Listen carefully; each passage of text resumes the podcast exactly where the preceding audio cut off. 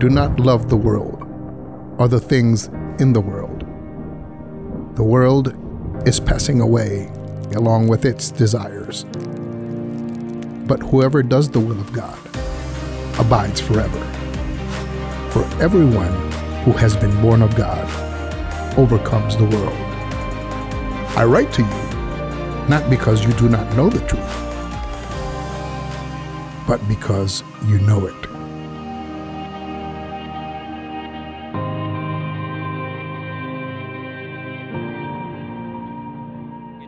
Bible out. I hope you have your Bible. Get it out. Turn with me to 1 John chapter 2.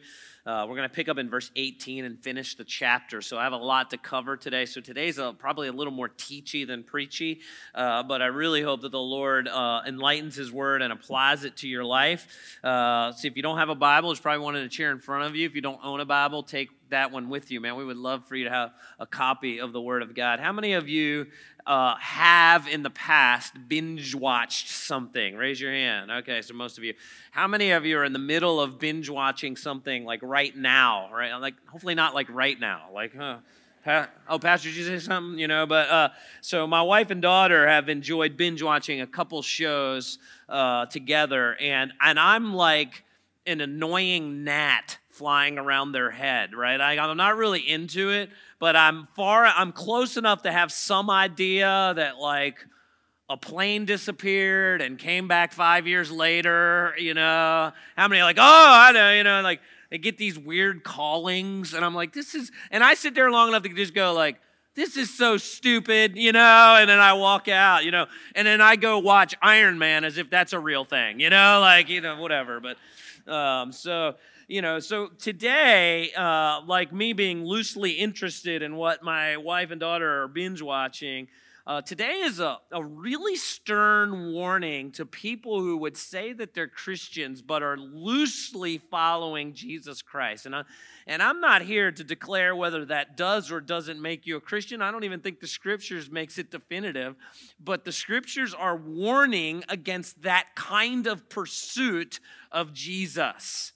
And so, and it's because uh, if you understand the message of the gospel and you understand the person and work of Christ, there's almost no way to kind of loosely follow Jesus. I read a statistic this week that said the average American Christian now attends a corporate worship service once every six weeks right that's less than 10 times a year and and i would call that loosely being interested in jesus christ and and, the reason that it, we it, the, the scriptures warn against this kind of pursuit of Christ is really in found in the gospel message itself. I mean, what is the gospel message? That you're a sinner and you deserve the punishment of God, but God in his grace sent his son.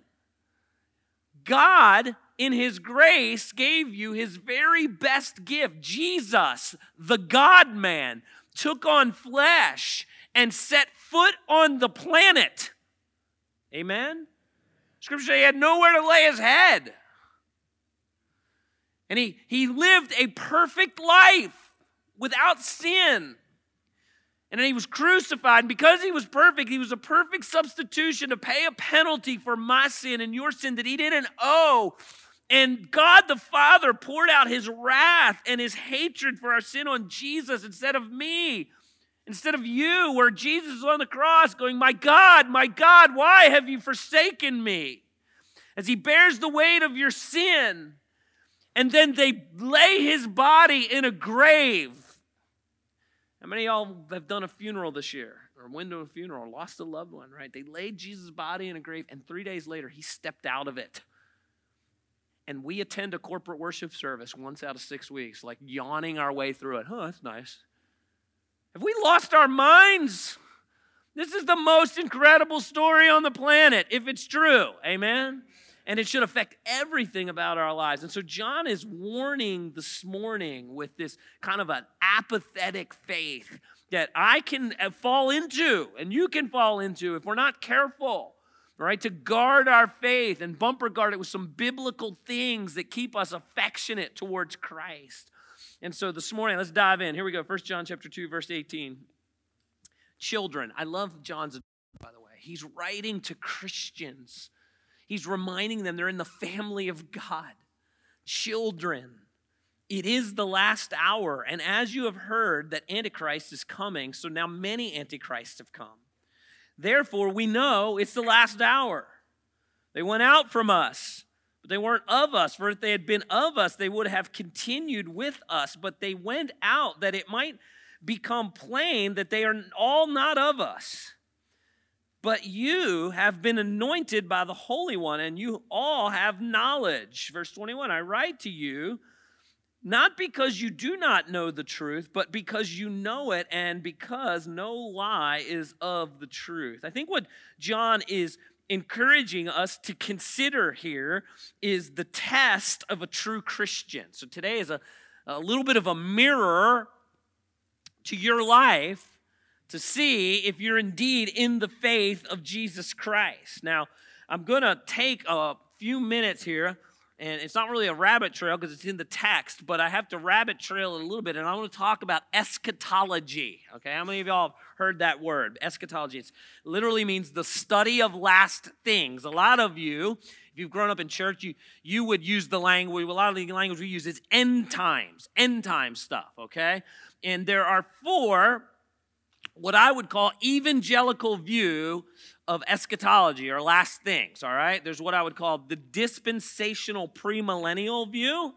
How many of y'all like say that every week? You make sure you say somewhere, you meet a friend, you're like, hey, are you a dispensational premillennialist? And just see what they say.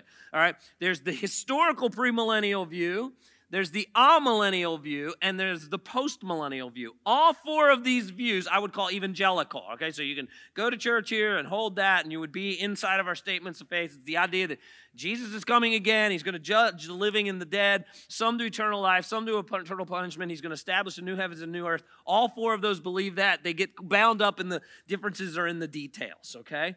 Uh, the first one is the one that has been most prevalent over the last hundred years the dispensational premillennial view, in, especially in Western church culture. Okay. And so, out of this view, and by the way, this is the view that uh, I think I've actually think it's done some damage in the Church of America eschatologically and in their thinking. Okay, so this is the view I least hold to, uh, but this is the view that has birthed the Left Behind series. How many of y'all have read Left Behind series? So now some of you are like, "Whoa, wait a minute! This really shaped my thinking." All right, now you just undermine it. I think this view actually has some detail problems that I would take issue with. Okay, so some of you are like, "Which view do you believe, Shaun?" I'm not going to tell you. Okay, so. Um, what I think we can pull out of this text, though, that all four of these views eschatologically would agree with is letter A, okay? John reminds this church that they're living in the last hour. And the last hour, as Christians, should remind us to live with some urgency. Now, whenever you're reading your New Testament and it talks about last hours kind of talk, I want to remind you that John here is talking theologically and not chronologically. So let me say that again. John here is talking theologically and not chronologically. In other words, since Jesus Christ lived, died, rose again, and ascended to the right hand of the Father, we, as the people of us Christians, have been in the final act of the final movement of God. Everybody with me on that? Okay, so Old Testament, Adam and Eve fall into sin, they disobey the Lord, and God goes to work to redeem mankind. And all of the Old Testament is a signpost pointing to the promises that there's going to be a Messiah that's going to save us from our sin. Everybody with me on that? So, Old Testament signpost pointing to Christ. Christ, the Messiah, comes. Now, this was the mind blower to the Jews as Jesus was doing ministry that the, the coming of the Messiah was actually a two step process, right? At Christmas time, we call the coming of Christ, we call it Advent, right? What does Advent mean? Anybody know? It means coming, right? And so coming, Advent, first Advent. As Christians, we are now waiting for what? Second coming, second Advent okay? And so there's this two step process of the redemption of man that God has been doing since Christ walked the earth. And we see this in John chapter 3. All right, now I'm sure many of you have John chapter 3, 16 memorized, right? For God so uh, loved the world that he gave his one only son that whoever believes in him should not perish but have everlasting life, okay? Then in John 3, 17, Jesus says this, very important to the at the first advent. For God did not send his son into the world to condemn the world, but in order that the world might be what? saved through him. So, first advent is about giving everybody an opportunity to repent of their sins and overcome the last great enemy, death, okay? And to be saved from the penalty of their sins. And then in John 3 18, Jesus teaches basically the idea of the second coming, the second advent. When Christ comes a second time, he's going to vanquish all of his enemies. He's going to fully and finally establish his kingdom. We're in the now and not yet of the kingdom. He's going to fully and finally establish it. Some to eternal life, some to eternal punishment. To the new, and those in eternal life will enjoy the new heavens and the new earth.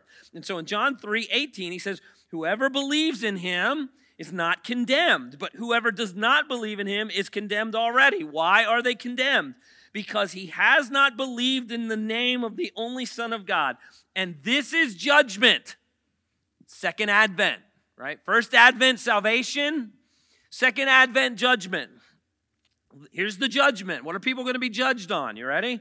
The light has come into the world. Who's the light? Jesus has come into the world. Jesus claimed this I am the light of the world. The light has come into the world, but guess what? People love the what, church? They love the darkness rather than the light because their works were evil. The second advent, people will be judged on what they did with Jesus, the person and work of Jesus. And so we are in the last hour. God has done all that's needed to happen for the return of Christ. Okay? Four eschatological views. Here's some of my problems with number one. We are not waiting for the temple to be rebuilt. We are not waiting for Israel to become a nation. We are not waiting for red cattle to be born or whatever. I mean, there's all kinds of stuff going on here, right? Uh, all that needs to happen has happened, and Christ can return at any moment. Amen? And by the way, that has some really practical touches that I'm going to get to in a minute. So, some of you may be saying, well, if Christ can return at any moment, what would be your next question? Why hasn't he? What's taking so long? Okay. Well, the apostle Peter speaks to that. So check this out. First Peter chapter 3 verse 8. But do not overlook this one fact, beloved, that with the Lord one day is what? How long? And a thousand years is as a what? In other words, God doesn't exist in time. Okay, you ready for me to blow your mind? What if it takes a week for Jesus to return? Like we're like in the third inning. Right? I'm not making a prediction because the Bible tells us, cautions us to make a prediction. We don't know. So, what's taking Jesus so long? Well, Peter answers that. The Lord, verse 9, the Lord is not slow to fulfill his promises as some count slowness, but he is what, church? It's being patient. Why? Towards you and towards your lost child and your lost neighbor and your lost coworker and your lost grandchild that you've been praying for that they would come to know Jesus. He's patient toward you. Not sorry, I have a sucker in my mouth, so I'm not coughing all over you. He is patient toward you, not wishing that any should perish, but that all should do what? Repent, right? Reach repentance. Now, to make sure that we don't think that the coming of Christ is a long way away and therefore we can do whatever we want, Peter buffers this idea. It could be a long time, but maybe it's not. He buffers our thinking in verse 10. But the day of the Lord will come like a thief, and then the heavens will pass away with a roar, and the heavenly bodies will be burned up and dissolved, and the earth and the works that are done on it will be exposed. So, what is Peter doing? As Christians, we're in the last hour. We've been in the last hour since Jesus ascended into heaven, and he can come. And the, here's the theological word we use it's imminent. He could come at any time. It could be a long time. Therefore, save for your retirement. okay? Build hospitals, do food distributions, and plant churches, spread the gospel. It could be a while, but it could be imminent. Everybody with me? And these are the tensions that we live between until Christ returns. We do that to the honor and the glory of the Lord. And if you get one way or the other too far out of balance, you can get out of balance. Jesus told us he didn't even know the hour. We're not supposed to predict the hour. I remember about eight or 10 years ago, maybe longer that, maybe 15 years ago, there was a, some guy, he got famous. This was pre internet, so I don't know how he got famous, but he had predicted the return of Christ to the hour and date. It was a Saturday evening, actually. And, uh, and so, you know, it's kind of that t- time and date stuck in my mind. And so, I'm driving home. I don't remember where I was. I was driving home. I think it was like 6 p.m. on a Saturday evening. I'm driving home and I'm like, 6 p.m., 6 p.m. I'm still here. Oh no. And so, you know, I start to panic, you know. And uh, and so I thought, you know what? I'm going to call the most faith-filled spiritual person that I know. I'm going to call my wife. And so I call my wife and she doesn't pick up the phone. and I'm like, I knew it. I knew I was going to be left behind, kind of thing. And I get home and she, I walk in the door and she's like, You're such an idiot. So we live in these tensions, right? By the way, a couple quick thoughts about the idea of the return of Christ being imminent, that he can come at any moment. We should live in obedience, church. I remember when I was a young single guy, really reflecting and meditating on the idea of the return of Christ could become come at any moment. And, and, and I remember having this thought and applying it to my dating as a single man. And I remember thinking, if Christ could return at any moment, what do I want to be caught doing when I'm out on a date?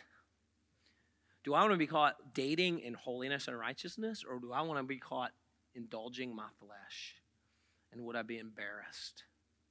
See, as Christians, this should shape our temptations.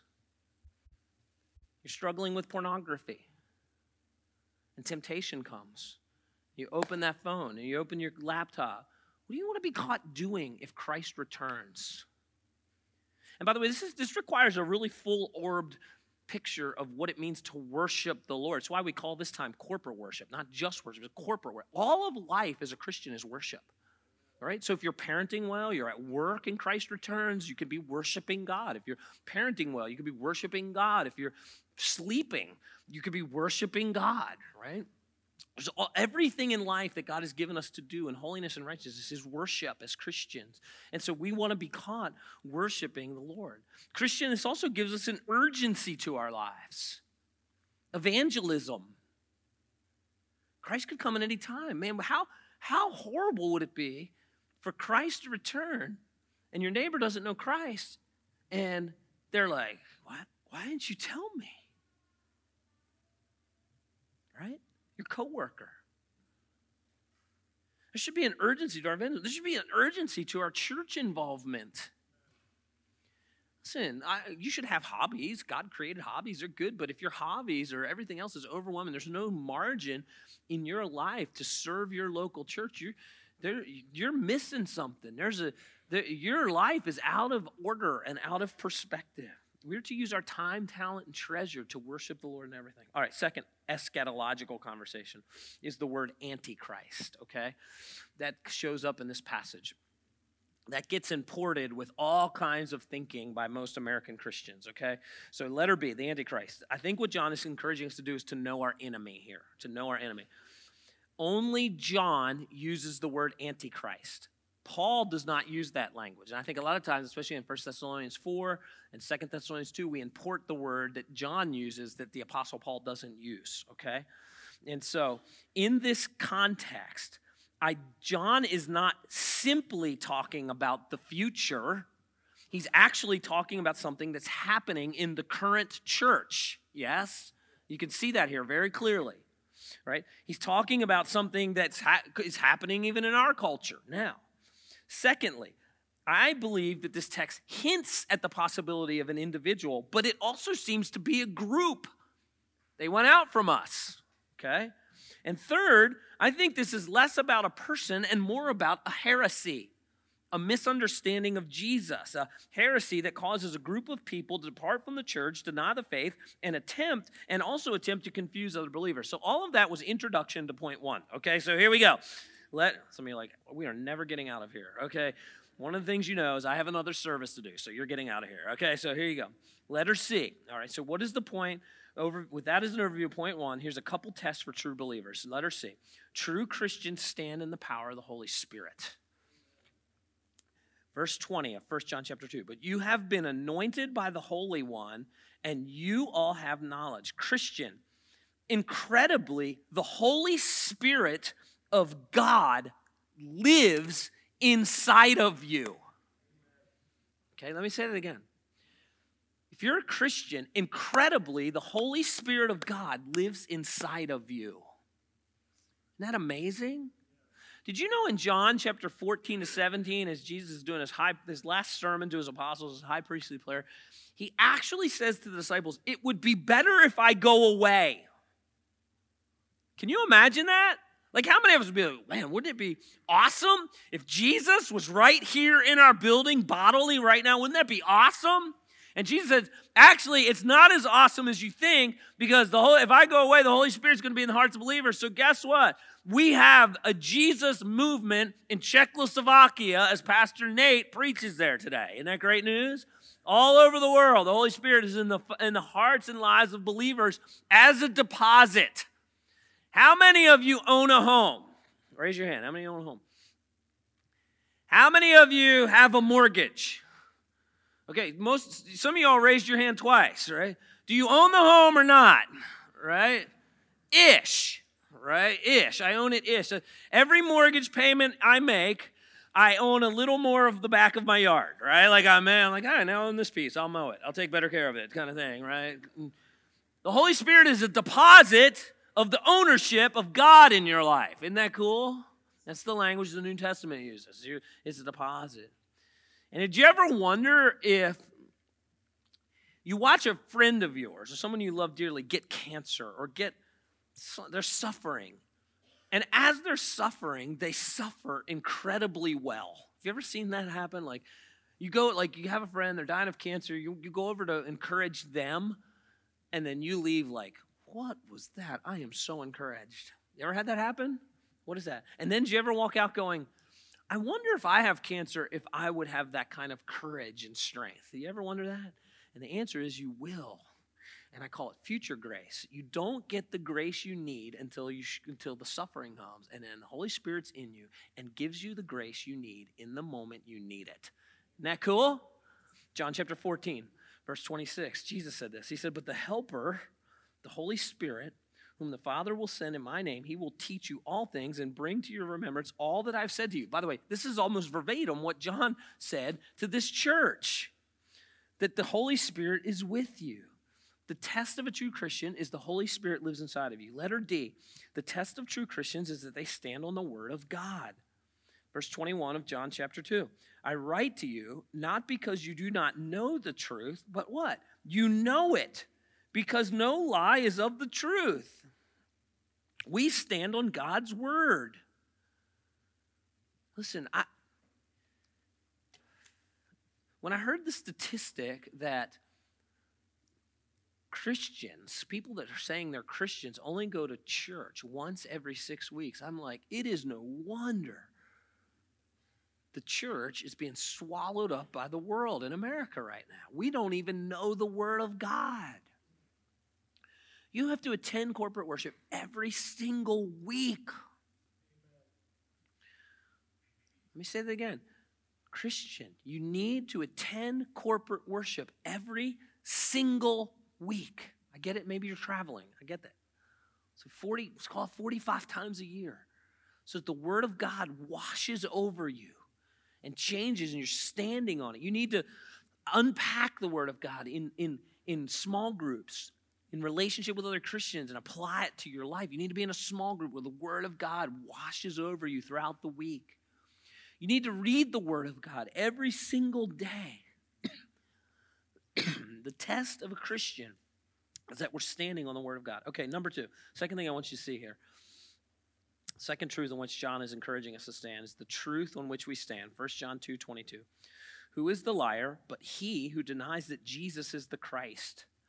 This is the Antichrist, he who denies the Father and the Son. No one who denies the Son has the Father. Whoever confesses the Son has the Father also. What, what John is talking about here is really the doctrine of the Trinity.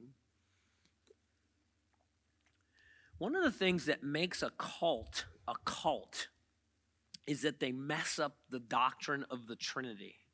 I think a lot of times we think a cult believes weird things. How, how many of you came in here thinking a cult believes weird things? Raise your hand if that. No. Okay, listen, if you're a Christian, you believe weird things. Okay? So this is not about believing weird or mystical or supernatural things. It's about what you do with the doctrine of the Trinity. And John here calls the idea of messing up the doctrine of the Trinity the spirit of the Antichrist. Now, I can't explain the mystery of the doctrine of the Trinity, but I believe it and we hold to it. God is one, He's one God. He's revealed Himself in three persons Father, Son, and Holy Spirit. And the Son, Christ, since his time on earth, is both 100% God and 100% man. And to deny those truths is to have a spirit of the Antichrist. That's why it, a Christian cannot take a stand on the idea that there's multiple ways to God. You with me? That's the spirit of Antichrist. Acts 4. There's no other name given among men whereby we must be saved. There's one way Jesus, John 14. I am the way, I am the truth, I am the. Nobody comes through the Father except but through me. So we can't run around the community and accept the idea. we're not violent, we're not protesting but we're convicted and we stand on our convictions. There is one way to God. And that's through the person and work of Jesus Christ. And to, to deny that is the spirit of Antichrist. Letter A. We stand on the truth that Jesus is the Christ. Did you know the word Christ is not Jesus' last name? It's a title. It means anointed one, the special one sent from God, the Messiah. Letter B for Jesus to be an adequate Savior to save us from the penalty of our sin, he has to be both God and man. The importance of Jesus being fully God and fully man. I have this on your notes. I don't even think they're blanks. I just wanted you to have it to take with you. The, the importance of Jesus being fully God is, first of all, he has to be fully God to be a sufficient sacrifice for sin. Now, we're, we're on a preaching retreat uh, we were talking about doing a, ser- a, sermon series on our gospel presentation. We say this over and over and over. Hopefully, you guys are memorizing this so that when you go to share with a neighbor or a friend the gospel, you know how to share it. Three things about the gospel Jesus is what? Jesus died on the cross for our sins, and then Jesus what? And this is very important. Bodily rose from the grave. And so when you're presenting that gospel message to someone and they want to respond to the gospel, what do they do? Three things. They what? Repent, they believe, believe the core facts of the gospel, and they receive Christ into their life. Okay, and then when Christ comes in, they get the Holy Spirit and the, the deposit of the Holy Spirit. Okay, Jesus is God has all kinds of theological implications. Like that's I could do a three part, three or four part series just on that. Jesus is God. So important to us, right? He's God. It just makes him a sufficient sacrifice for sin. Only salvation from sin can come from God. Let me say that again. Only salvation from sin can come from, from, from God. You can't save yourself. Last night, my, my daughter and I were driving back from Maryland, and we were at a light, parked behind a car, and there was a bumper sticker on the car that said, You are enough. And my daughter looked at me. I was so happy, man. I was like a little theological, you know, smarty pants. She's like, That's a really bad saying. I said, Why do you say that? You know, we began to unpack it. She's right. Now, listen, I get the spirit behind you are enough. The problem is you are a sinner, as Pastor Spencer prayed this morning, right? And so, even though, and by the way, you are unique, you're created in the image of God. That does make every human being special, but we're also sinners. We need Christ to save us. And once we're saved, you're actually better than you think you are. You will let yourself down. And if you think you are enough and then you let yourself down, where are you going to go? But once you're a Christian, you're adopted into the family of God, and that makes you a prince or a princess of the Most High God. You are way better off than you think you are. Amen? Christ is enough.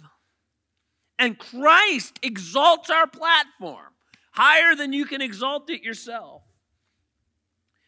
Only God can save us from sin. Only someone truly God can be a sufficient mediator between God and man right? So when you pray and you finish your prayer, how do you finish your prayer? Why do you say in Jesus' name? Because you don't belong in the presence of God. Exodus 33 says, No man can see God and live. You need a high priest, a mediator between God and man. One of the things that's so weird about being a pastor is everywhere I go, like every meal, hey, our pastor's here, let him pray. I've already got my plate of food. I've already started eating. I'm like, somebody else pray. I'm already, already violating the 11th commandment somewhere, you know? Like,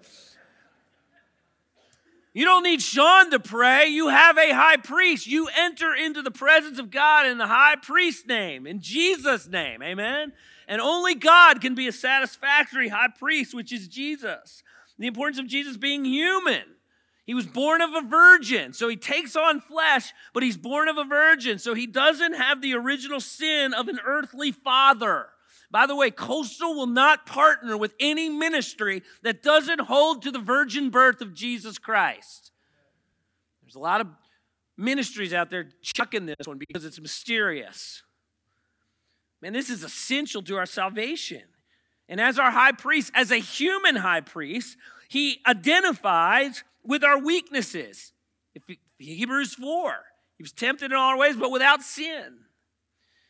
Number three, the third reason it's important that Jesus has a human nature is Jesus redeems or is in the process of redeeming the physical world. Did you know the physical world is not bad? Did you know that? Right? That's Gnosticism. It's only spiritual. That's a lie. It's physical and spiritual. It's both. That's why bodily resurrection is so important. You are going to get, when Jesus returns, a glorified body forever and ever and ever. Isn't that amazing? And, and no more aches and pains and brokenness and breaking down. And it's going to be incredible.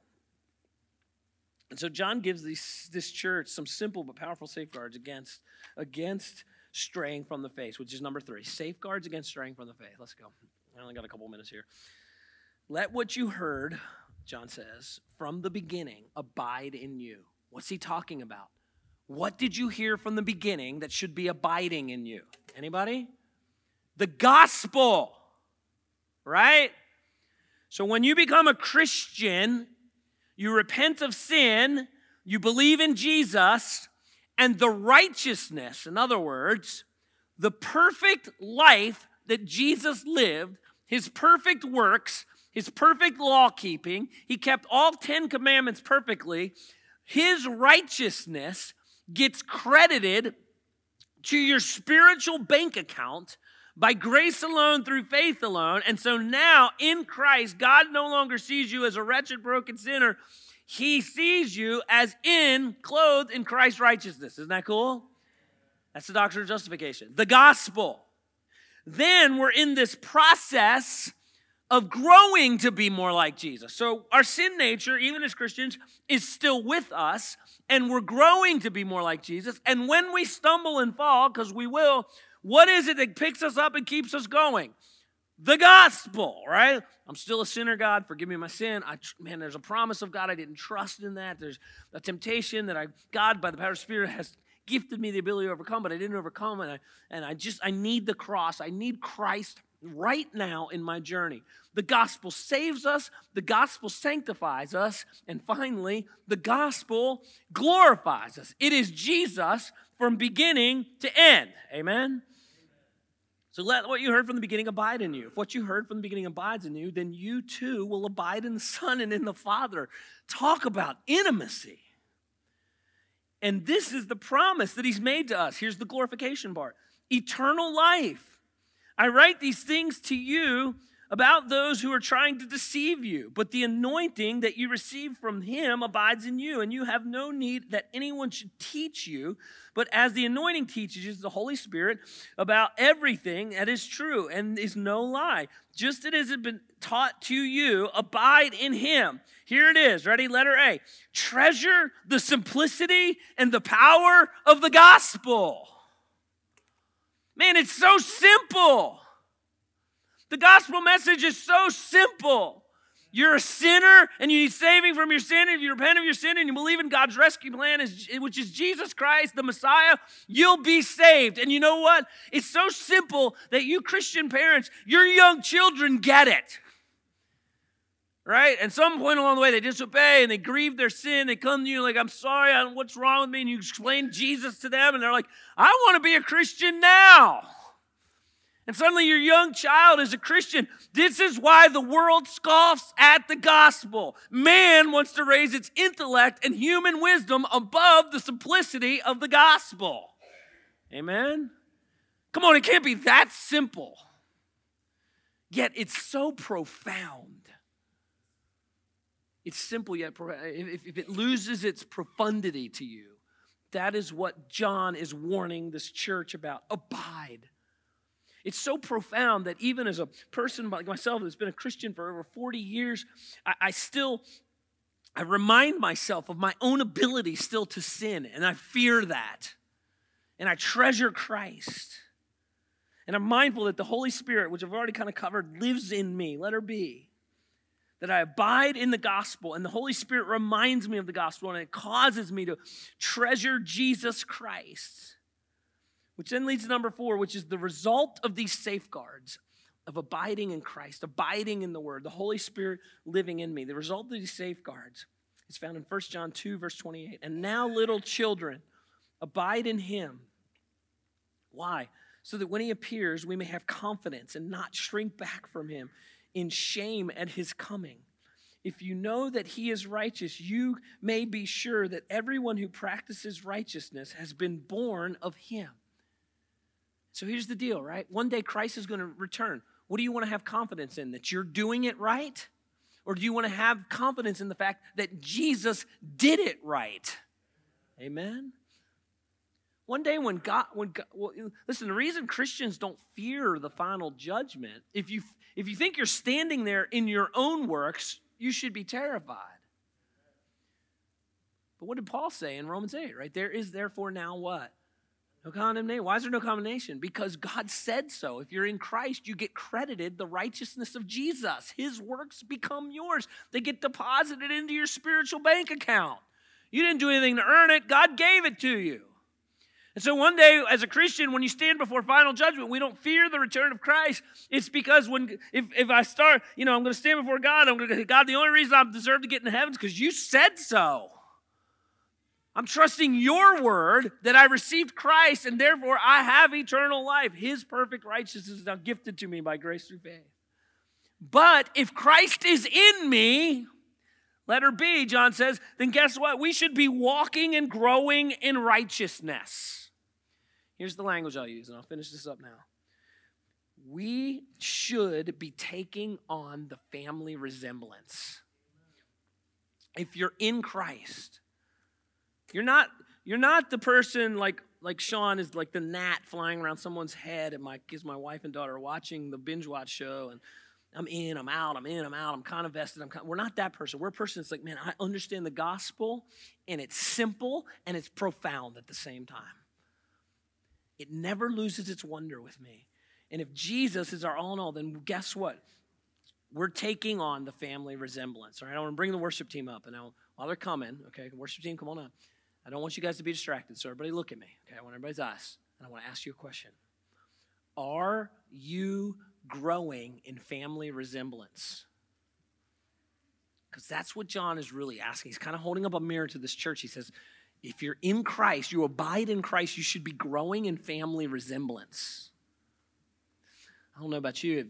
You probably had this happen too, right? Where someone sees your kid, or you show up a picture of your family, someone sees a picture of your family, like, man, you really have so, you have a beautiful family.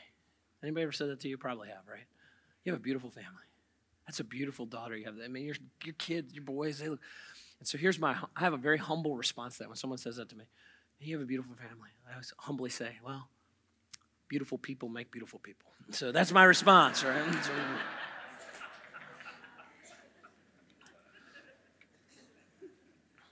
we should be taking on the family resemblance. We should be taking on the fa- family resemblance.